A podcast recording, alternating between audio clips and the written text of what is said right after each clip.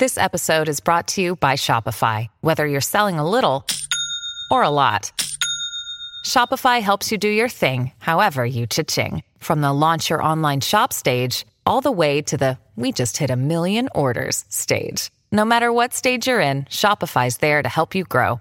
Sign up for a $1 per month trial period at shopify.com slash special offer, all lowercase. That's shopify.com slash special offer. You're watching Global BC. This is Global News Hour at 6. Good evening and thanks for joining us. We begin with breaking details of another float plane crash. This one, though, with a happy ending. It happened a mile off Sechelt with three people on board at the time. Our Catherine Urquhart is live on the Sunshine Coast with more tonight. And Catherine, thankfully, there were no serious injuries in this one. That's right, Sophie and Chris. Three people incredibly lucky to be alive tonight. They survived a float plane that crashed in the waters right here behind me. The de Havilland Beaver went down at about 12:48 p.m. The pilot and his two passengers could be seen bobbing in the water for about 30 minutes. All were wearing life jackets. We know that earlier this year, Transport Canada made life jackets a requirement on some flights. So Perhaps this made a difference here. A tugboat plucked them from the water, then a hovercraft brought them to shore, all of them unhurt. The crash and the aftermath was witnessed by Ian Bolden, who was canoeing nearby. Here's what he told us. I saw a plane circle uh, very low, and I thought it was uh, a plane watching whales, as they usually do out here. They a lot of times they circle over whales, and um, the plane got very, very low and nosed down and turned into the wind. And uh, next thing I saw was a big splash. Knowing the situation with the crash and, and how hard it seemed that they hit the water, uh, the fact that they walked away at all was quite amazing.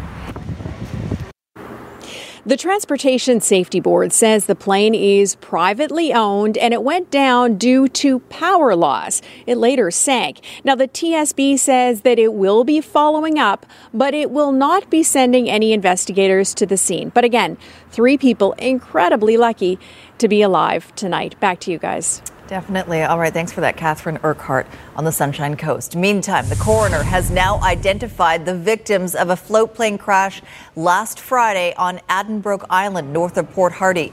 The BC Coroner Service says the pilot was a man in his 50s from Vancouver, previously identified by his sister as Al McBain. His three passengers, a man in his 40s from South Carolina, a man in his 60s from Germany, and a man in his 70s from Washington State. The investigation investigation into the exact cause of death continues. RCMP have now pulled out of York Landing, unable to substantiate a tip. The two teens suspected in the deaths of three people in northern BC were recently spotted in the area. The focus of the manhunt now goes back to Gillam, Manitoba, the last place the pair was caught on camera. Tonight, we're hearing from two people who interacted with the teens before they were officially declared suspects. Here's Rumina Daya. The two BC fugitives on the run for days before hitting Split Lake, Manitoba, Monday, July 22nd, stopping at this gas bar for $20 in fuel.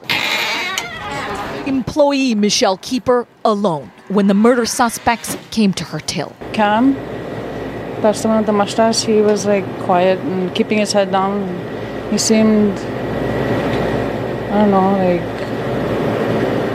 they just seemed normal. Keeper had no idea who the men were. Neither did the rest of Canada, because it was the day before the RCMP declared the teens murder suspects. The two fugitives were kind of nervous. Nathan Neckaway says the suspects were questioned by First Nation constables after they didn't stop at a mandatory checkpoint in this northern community where alcohol and drugs are prohibited. They said that they seen um, camping gear plus uh, a few maps. But again, um, you know, not knowing the status of them, uh, they assume that they're again two like tourists. After a false sighting of the suspects in York Landing Sunday, police have now returned to Gillam, where the manhunt continues. The Gillam area remains ground zero for the search because it was the last location. There was a confirmed sighting of 19 year old Kam McLeod and 18 year old Bryer Schmegelsky. But that was eight days ago. We know the suspects have traveled across four provinces, more than 5,000 kilometers. July 22nd, their getaway vehicle found burned out in the bush near Fox Lake, Cree Nation. Police believe they may have received help inadvertently. Back in Split Lake, the reality now sinking in for Keeper, who came face to face with Canada's most wanted. I felt scared, like they could have done something to me, but they didn't seem like they was type, like the type to do anything. Rumina Daya, Global News. Whoa. Oh. oh, get it back. Get it back. An explosive car fire in Vancouver, and the vehicle matches the description of one used in a drive by shooting. Richmond RCMP and Vancouver police now working together, appealing for witnesses to that shooting in a mall parking lot in Richmond. The drive by sent a 35 year old man to hospital with serious injuries. Grace Ke has more on what we know about the victim and that car found on fire in Vancouver a short time later. Whoa. An explosive fire rattles a South Vancouver neighborhood. Residents ran out to find a torched vehicle in their back alley. It happened just after 11:20 Monday night on the 2100 block of Newport Avenue.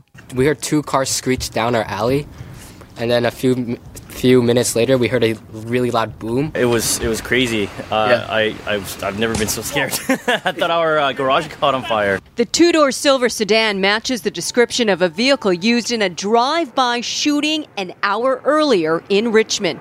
The gunman sprayed multiple shots in a parking lot at Richmond Center. A 35-year-old man suffering from apparent gunshot wounds was rushed to hospital. Vancouver Coastal Health confirms Vancouver General Hospital was under lockdown around 11 p.m. after a shooting victim was brought to the emergency room. We respect that there may be many questions around this uh, particular investigation and want to assure you that at this point, our investigators believe that the victim of the shooting was in fact targeted. Police say the victim is known to them and he does have a criminal record. He remains in hospital with non life threatening injuries. Police are also asking for witnesses or anyone with dash cam video who may have been in the area at the time to come forward. Whoa.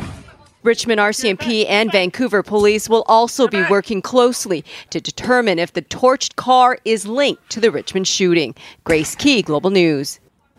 A scary situation for a Langford resident. RCMP are investigating a break and enter that happened while the resident was sleeping. Thieves broke into the home located in the 1000 block of Goldstream Avenue sometime overnight, July 29th The resident woke up to find a cut screen, an unlocked window, and personal items missing. They were not awoken by the suspect, uh, so we don't have a suspect description to share with you today.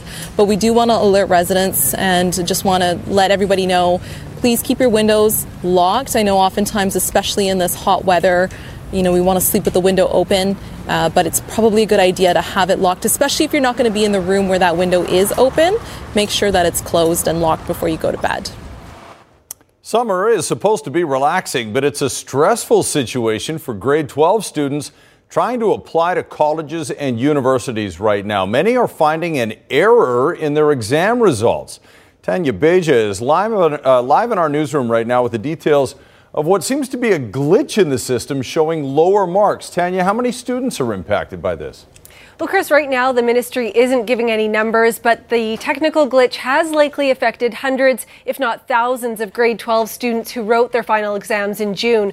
What we're told is that the ministry, the education ministry, is working around the clock to resolve this. Now, there was a major problem with the grading of provincial exams. Parents tell us that students who up until now had class marks in the 80s and 90s are seeing exam marks in the 50s and 60s, marks that would significantly jeopardize their chance of university acceptance. So, as you can imagine, uh, these students are facing a lot of anxiety right now. We contacted the Ministry of Education and they say they understand this is a stressful situation for students and families and they are trying to fix the situation as quickly as possible. In a statement, the ministry writes there was an, there was an anomaly in the tabulation of the grade 12 June exam results, and a team of ministry staff are actively working to identify and resolve the issue. The ministry is reviewing each June 2019 exam result to ensure student grades are accurately reflected on their transcripts. Now, the ministry says it uh, reached out to all high schools and post secondary institutions in BC to let them know about the problem and to make sure student applications aren't impacted. They're also in the process of contacting universities right across Canada and beyond as needed. Chris and Sophie, back to you. All right, Tanya, thank you. ICBC is kicking off a recruitment campaign for a year long pilot project project aimed at determining if technology can improve driver behavior, thereby making roads safer. Ted Chernecki explains how telematics works and how, who they're hoping will sign up. Statistically, drivers with four or fewer years' experience are 3.5 times more likely to crash their vehicles. So rather than keep paying the repair bills and massive liability costs, ICBC is going after the root cause. It's a $3 million program seeking young drivers to install a tiny tracking device on their windshields for one year. We spend $45 million a year on road safety programs today. This is adding another tool in that toolbox of road safety programs. Much like a Fitbit, the module collects all sorts of data, sends it to your phone, and then on to corporate headquarters, where it's analyzed. And oh, there's that stop sign. And sent back to ICBC as a driving score. This is why we're doing the research, is to put information in the hands of people to say, will this change your behavior? Now, the reality is we don't know. Is that important? ICBC claims that after initial sign up, a volunteer is given an ID number and all data is collected anonymously thereafter. But in this world of potentially weaponizing personal information, the Italian company handling all this data says it had to make numerous changes to satisfy ICBC. Our, for example, geographical data, we delete that data after seven days. That's part of our contract. We're implementing that now specifically for these concerns. Uh, other personal identifiable data like, sh- like address, we remove that after shipping. The company hired to run this program says in other markets, drivers can shop their high scores around to several insurance companies for better rates. But in BC, there's only one provider of basic car insurance. If you come from another market, uh, Alberta, Ontario, Washington State, uh, and you're a good driver without crashes in your history, well, we're going to reflect that in the rates that we charge you. They're looking for up to 7,000 volunteers with a start date sometime in November. Ted Chernecki, Global News. Right now, though, almost 10 months after the legalization of cannabis, BC has laid zero drug impaired driving charges. And that's not because police haven't pulled over anyone toking up behind the wheel. As Sarah McDonald reports, while we're seeing charges in other provinces, there are questions tonight about why we're only seeing bylaw infractions here. It's the ticket garnering widespread attention and questions surrounding commuting and cannabis and the legislation around it. It actually is an offense to be operating a motor vehicle and consuming cannabis. Which is exactly what a motorist in Saanich was caught red handed doing on Monday, even tossing a lit marijuana joint out the window of his vehicle. He's now been slapped with nearly $1,000 in fines under the Wildfire Act, the Motor Vehicle Act, and for speeding in a playground zone. But he won't be criminally charged for impaired driving, much to the dismay of legal experts like this one. Police in British Columbia have not charged anybody criminally with any type of cannabis impaired driving offenses since the laws have been introduced. That was 10 months ago, and in the same span of time, other provinces have laid charges for driving under the influence of cannabis. Eight drivers charged in Alberta since June, more than 30 in Quebec, 100 charges laid in Ontario, but still none in BC. Drivers in this province can face four figure fines if found driving under the influence of cannabis. And that depends on the concentration of THC found in their systems. And just like alcohol, officers also have the power to impound your vehicle or suspend your license. None of which happened in this case, leaving the Solicitor General defending the province's enforcement of new legislation. These are decisions that uh, are made by uh, the police based on the circumstances and the, uh, the evidence that they encounter. And Saanich police say the officer who issued this ticket, a drug recognition expert, was satisfied the driver was not impaired. Still, public opinion is split. I think the government's in a difficult position that it's not as clear cut as a breathalyzer. I just think it's, it's a, a really scary thought you know, to have people driving high. The conundrum is how high is too high, and just when should law enforcement and the legal system butt in? Sarah McDonald, Global News. Let's dive right in, shall we? It's been three years since the city of Vancouver started looking at building more public pools to address a serious shortage compared to many other cities. An advisory group has now delivered its report on the city's draft plan. And as Nadia Stewart reports, there are now concerns some pools could be closed. The future of Vancouver's pools in the spotlight this week, as a long awaited report is on the park board's agenda. And while public opinion varies, I just think there needs to be one like more inland up in Kits. This one can get pretty crowded, so um, they're popular spots, so yeah, potentially a few more wouldn't go astray. The community seems united on one thing. I don't think they should shut down. Um, I, I understand that they are expensive to run. It's why there's concern over language missing from a report by the VanSplash Advisory Group.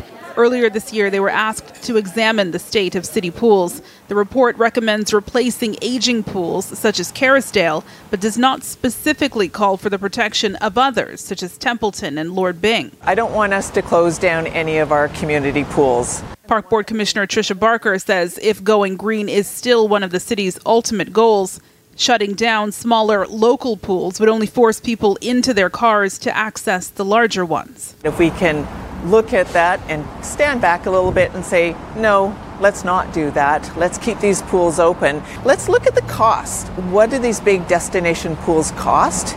And what if we maybe took some of that money and kept the smaller pools open? The park board won't be going into the deep end Tuesday night. No voting is planned, just a presentation and discussion. Still, residents plan to rally, raising yet another concern, this time about outdoor pools. The report did not include any recommendations for a new one. Nadia Stewart, Global News.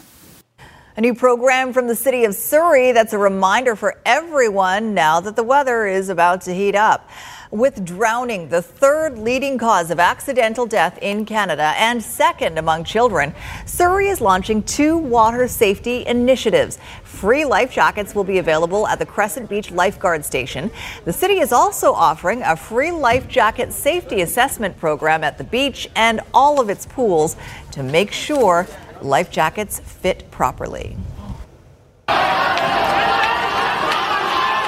More scuffles between protesters and police in Hong Kong. Several hundred people gathered outside a police station after media reported more than 40 people had been arrested on riot charges.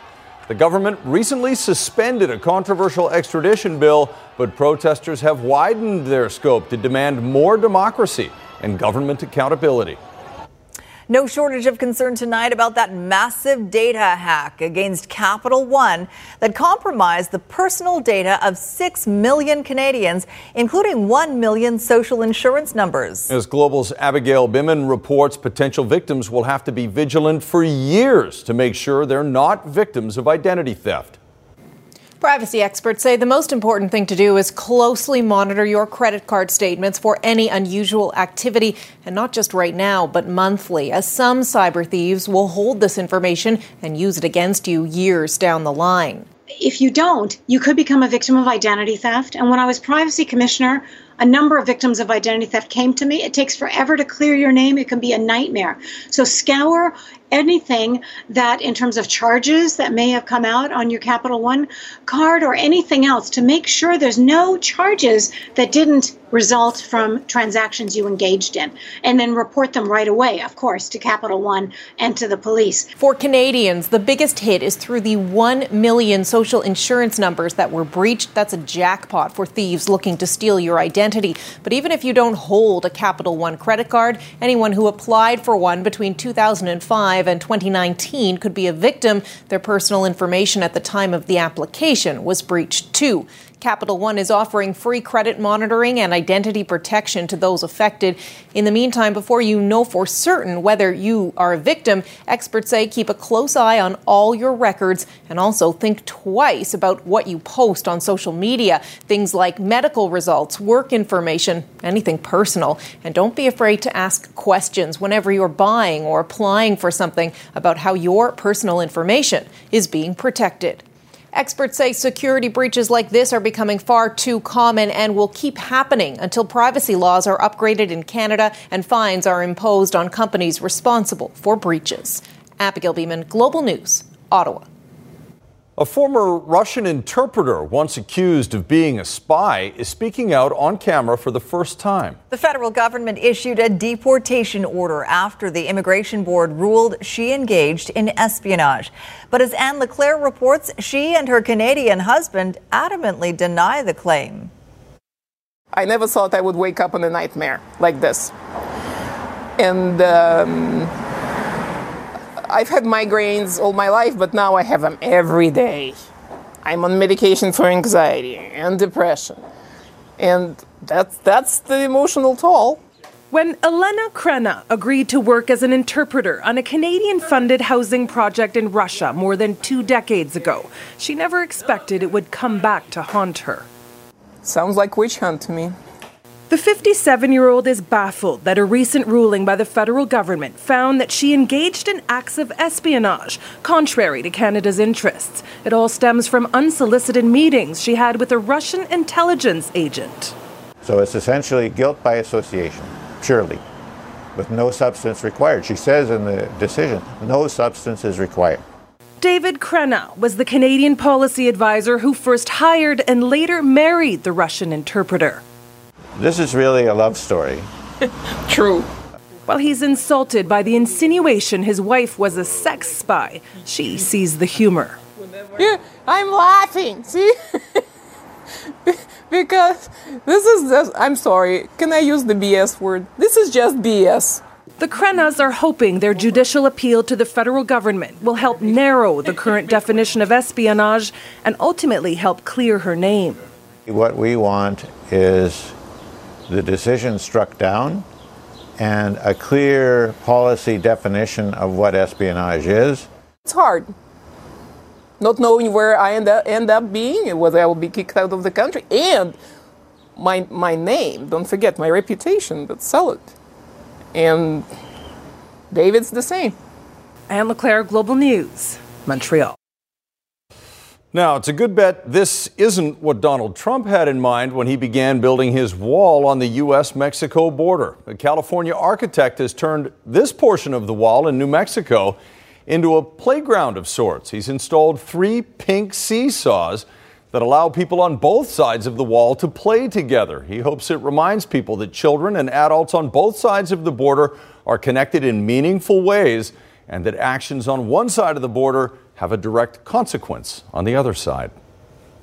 Brilliant. Mm-hmm. A legendary comedy duo came out of retirement today to mark the 50th anniversary of one of the most controversial scandals in television history. It's really hard when you don't know what you're talking about to, to know when you're finished. To know when you're finished. Thank you. They've been doing that for years. Tom and Dick Smothers, better known as the Smothers Brothers, reunited to unveil a display dedicated to their career. Back in 1969, the Smothers Brothers Comedy Hour was canceled by CBS despite high ratings because the network considered it too political. The brothers used humor to criticize the Vietnam War. The war in Vietnam keeps on a raging. CBS announced today that the Smothers Brothers Comedy Hour will not return to the CBS television network next season.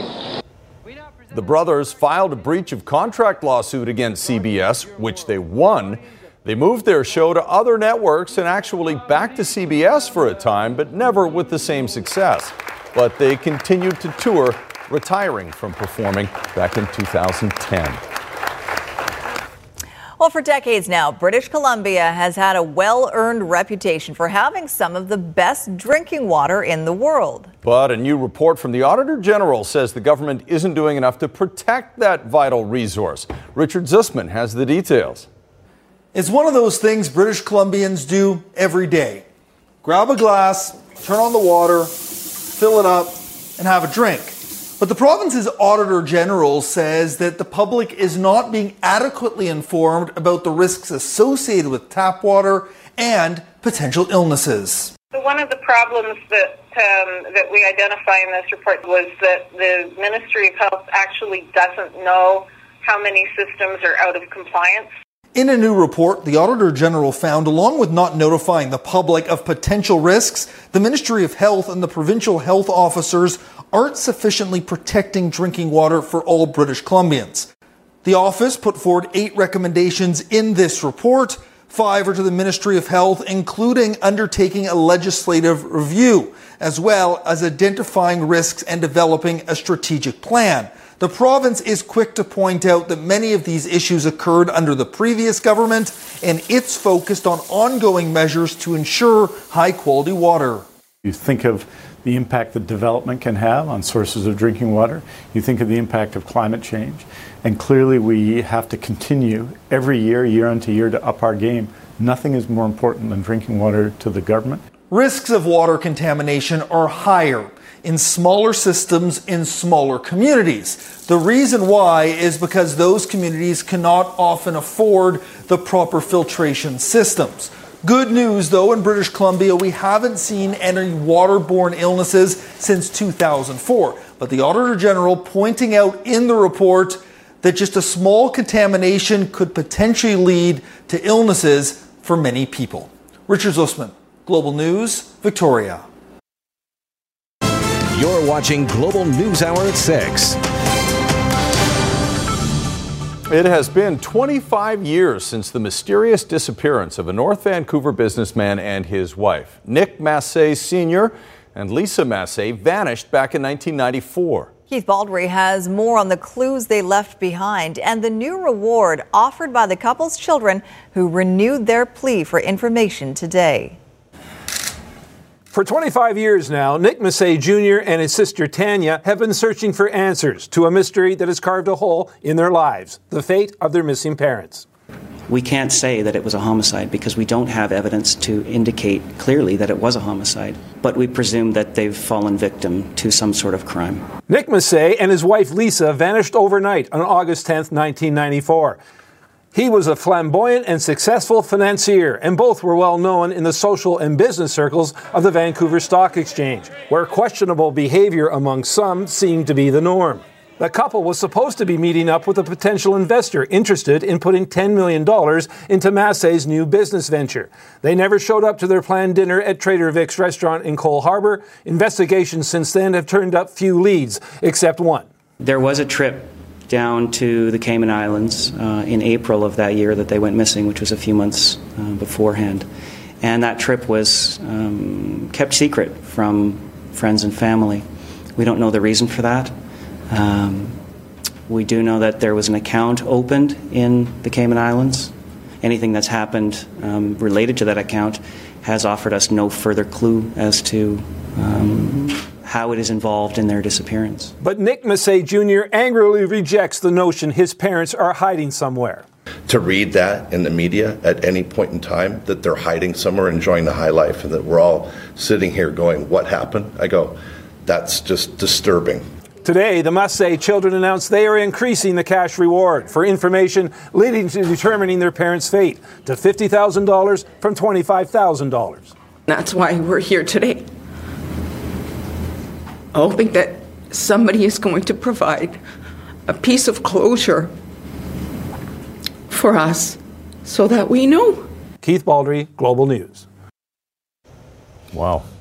All right, uh, time to check in with meteorologist Kristi Gordon now. A little grayer out there, but still feeling all right, pleasant. Yeah, not too bad. It was bright, I would say, today and in near seasonal temperatures, but yeah, a little bit grayer. And uh, that was the case in other parts of the province as well today. It's, of course, been great news for the forest fire season. You can see we're just on the lower edge of it. But I wanted to mention it's nothing compared to what they've been dealing with through uh, Alberta and Saskatchewan. They've had incredible severe weather, not only today, but through the last uh, month. Alberta on average sees 17 tornadoes per year. They've already surpassed that just in the month of July. Here's a look at some of the thunderstorms from today. Incredible supercells there. And no tornadoes reported today, but look at these ping pong size hail uh, in Alberta. And this was for Saskatchewan today, uh, Toonie size hail. So in comparison, things are pretty mellow here. Uh, now we do have this system that will continue to affect BC. All of the areas that were affected today will be again tomorrow with majority of that rainfall to the north. We're just again on the lower edge. So tomorrow morning, expect some cloud cover, maybe a slight chance of an isolated shower, a bit of drizzle. But in the afternoon, we're expecting more sunshine. Although do, those of you across Vancouver Island and the Sunshine Coast, you also have a slight chance of an isolated shower tomorrow afternoon. And then from there, we're watching this. This is our sort of late Thursday, everyone. So it does mean rain for our region, not all areas. And uh, this is that slight chance of showers earlier in the day on Wednesday. It's only towards the end of the day on Thursday that that chance of showers climbs, and it's not by much. I think for the most part, your Thursday looks dry, but by Thursday night into your Friday, that's when you can expect to get wet. So backing up and looking at your Wednesday, rainfall for the North Coast, inland regions showers, and you do have a risk of thunderstorms tomorrow. That risk risk of thunderstorms touches down into the Columbia region, but otherwise, looking at nice conditions, some cloud cover in the morning, and that's the same case for us. So, cloud in the morning, sunshine in the afternoon, clears just in time for the fireworks. Thursday, we'll see increasing cloud with evening showers potentially Third, Friday's also looking wet, but we clear out for the weekend. And look at this shot. This lone island in Haida Gwaii. Thanks to Don Gavin for that. I'm sorry, I put an extra I, just like Haida Gwaii. uh, so, uh, but what a serene shot. Thanks, Don. That is gorgeous. That's frameable. Yeah, no kidding. Definitely. Thanks, Kristi. A Los Angeles jury is hearing arguments about how much pop superstar Katy Perry will have to pay a Christian rap group for copying elements of a song without permission. There's no going back.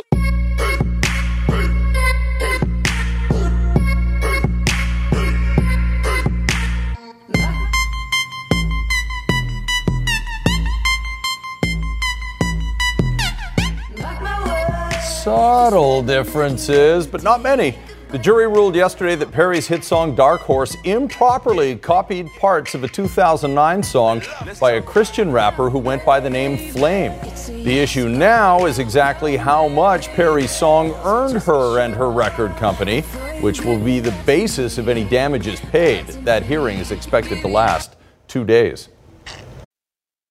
We are getting a behind the scenes look tonight at Team Canada's preparations for tomorrow night's Honda Celebration of Light. Lots of special effects. Uh, we're spending a lot of time building unique things that Vancouver has never seen before. Firemaster Productions will be representing Canada following Team India's show on Saturday. It was pretty spectacular Saturday.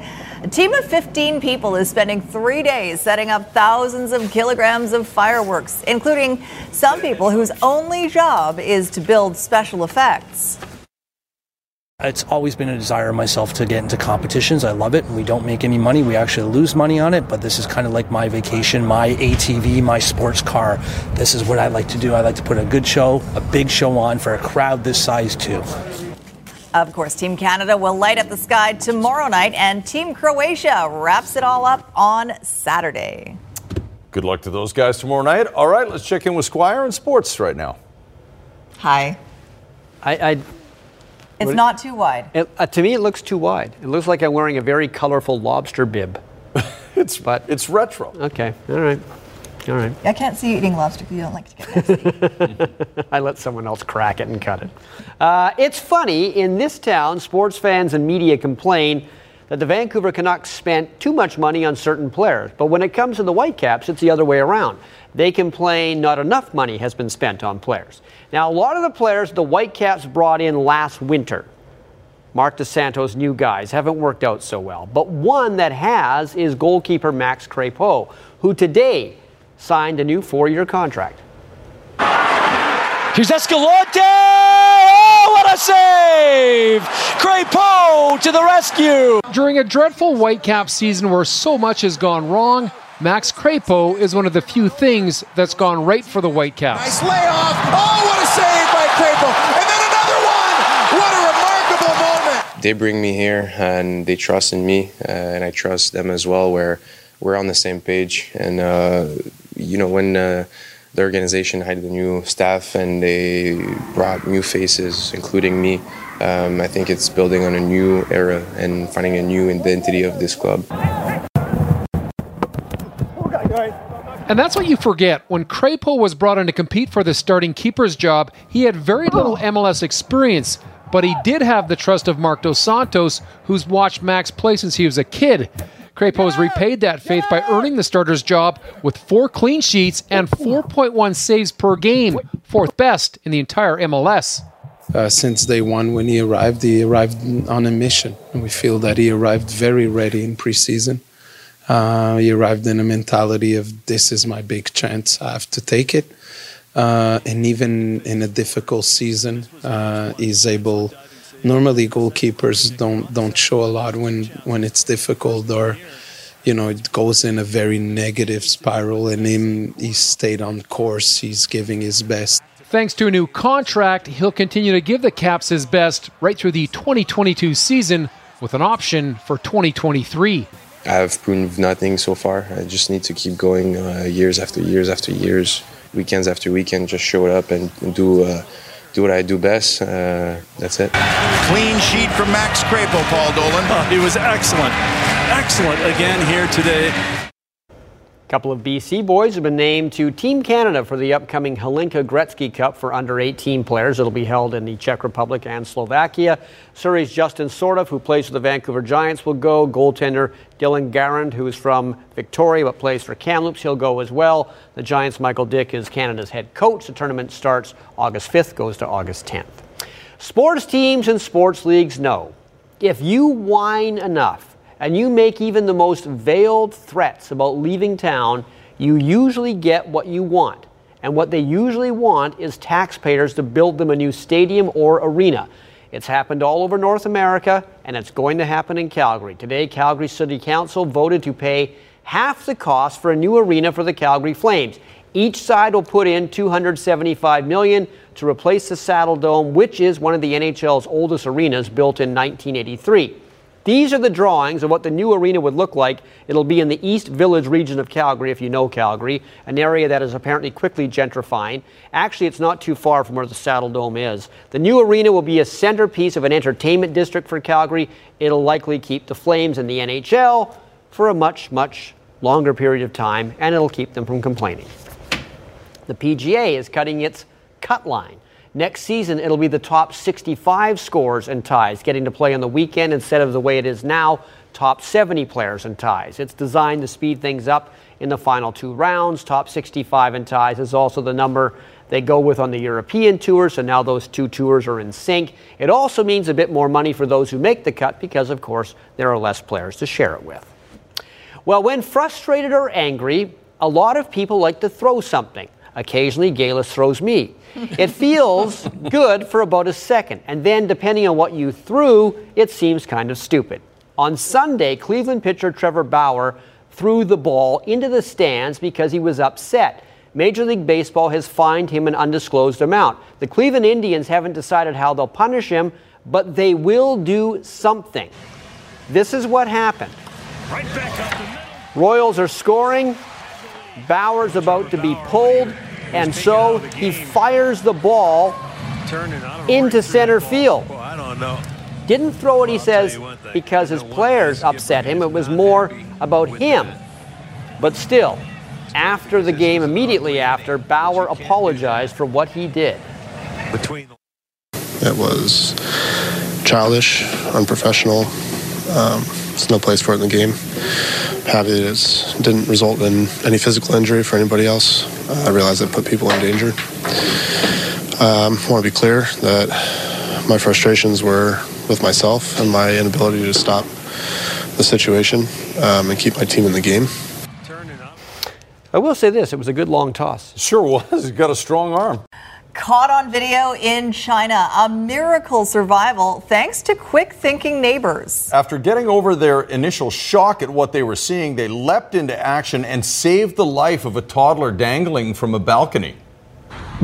It is a heart stopping moment. There, in the distance, six stories up, a toddler dangles from a balcony in China, clinging to life. This video, aired by China's state TV, captures the urgent rescue effort as people gather below holding a white blanket. Seconds later, the toddler loses his grip and plunges to the ground. Remarkably, he falls straight into the blanket and survives. My only thought was to keep him safe, says one of the quick thinking onlookers who helped break the three year old boy's fall. Here's another look. If he'd fallen seconds earlier, he likely would have been killed. Instead, tonight he's safe after suffering no injuries, saved by the most incredible of catches, now seen around the world. Gabe Gutierrez, NBC News. I have a question. Where was mom and dad or the guardian? Not answered. Uh, no, don't know. But boy, do they have a lot of angles. Yeah. A lot of cameras a lot of picking up the cameras. action. Yeah, right. And I don't mean you guys have kids. That toddler is really strong, right? To hang on like that, yeah, for as long as he did. Mm-hmm. Anyway, thank goodness he's uh, safe now. Yeah, for sure. And his parents should throw a party for the neighbors No once we doubt. find them. Last word on weather before we go? Sure. So we will see some cloud cover tomorrow. I am hoping for sunshine by the afternoon, probably more than what we saw today. So enjoy. It'll be perfect for the fireworks. Sounds good. All right. Thanks for watching. Have a good night, everybody. Good night, all.